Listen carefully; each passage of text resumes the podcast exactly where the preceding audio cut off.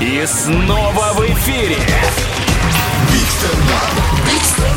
Большой стендап на Юмор ФМ. Встречайте, Андрей Цеховский, Москва.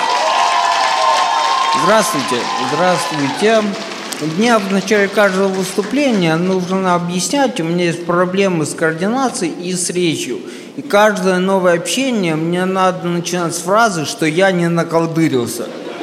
Я по здоровью медленно хожу, медленно разговариваю, и по своей наивности я думал, что ситуацию можно исправить Редбулом. Просто пьешь Редбул. Я пил до тех пор, пока мои друзья не начали при виде меня говорить, о, смотрите, самое медленное лицо Редбула идет. Ну, сволочи.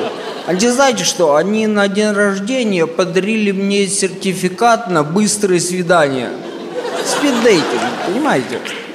Кто не знает, что это такое, я объясню. Это вечеринка знакомств, на которой парни и девушки садятся друг напротив друга по кругу, общаются три минуты, потом звенит звоночек, и девушки пересаживаются. Я переживаю, думаю, три минуты. Блин, ну что я успею сказать за три минуты? Но эта вечеринка оказалась генератором максимальной неловкости. Там с перепугу все такую несут чушь.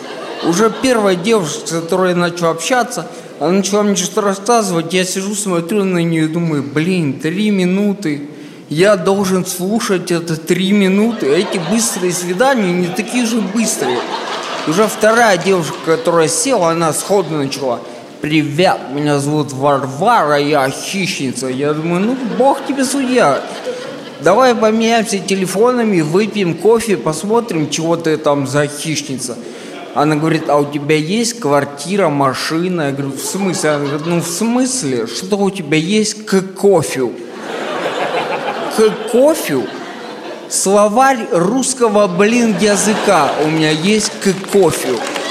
И вот хищница, да, так хотела сказать, иди пасись, коза, ты хищница тоже мне. Но хотела сказать и сказал, что мне психолог говорил, нельзя держать в себе. Ну, вы сами понимаете, это был конец свидания. Она что-то сидит, ерзает, а звоночек-то еще не звенел. Девочка-то еще не пересела. Я говорю, что? Девочка сидит на стуле, ты не можешь пересесть.